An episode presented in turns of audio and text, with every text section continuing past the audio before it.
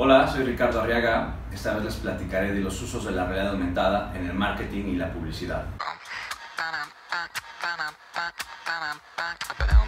La realidad aumentada, de hecho, en las primeras aplicaciones que tuvo fue para marketing, se explotó mucho ahí, agregando a los, a los empaques de productos a través de una smartphone, eh, contenido interactivo, animaciones.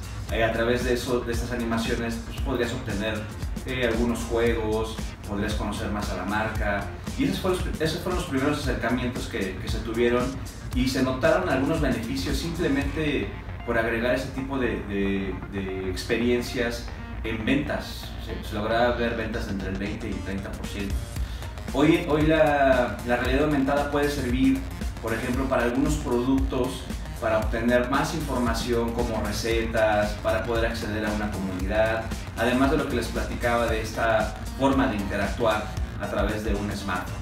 Entonces imagínate que vas con tu smartphone a comprar algún, algún producto y que vas a cocinar algo y en ese producto pues te pueden venir videos de cómo cocinar, de recetas, o sea, ese contenido que le puedes dar a tus consumidores les va a ayudar mucho a tener esa relación con tu marca, a lograr un, aumentar ese engagement.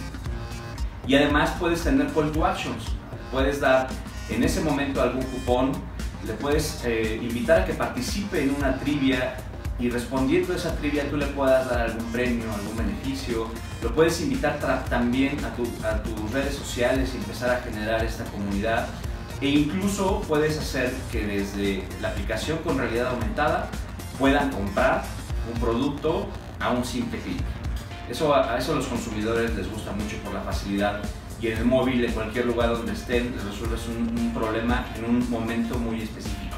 Hablando de publicidad, si tú inviertes en medios y tienes eh, desplegado en varios puntos de exhibición tu publicidad impresa, que puede ser desde algún volante o puede ser en algún parabús o en algún espectacular o en algunas tiendas, a través de la, de, de la realidad aumentada puedes saber quién está escaneando tu anuncio, quién te está viendo, a quién interesa, quién desea tener más información. Entonces puedes tener métricas más precisas de ese segmento de mercado al que vas dirigido, al que diseñaste originalmente una campaña, para contrastar si es efectivo.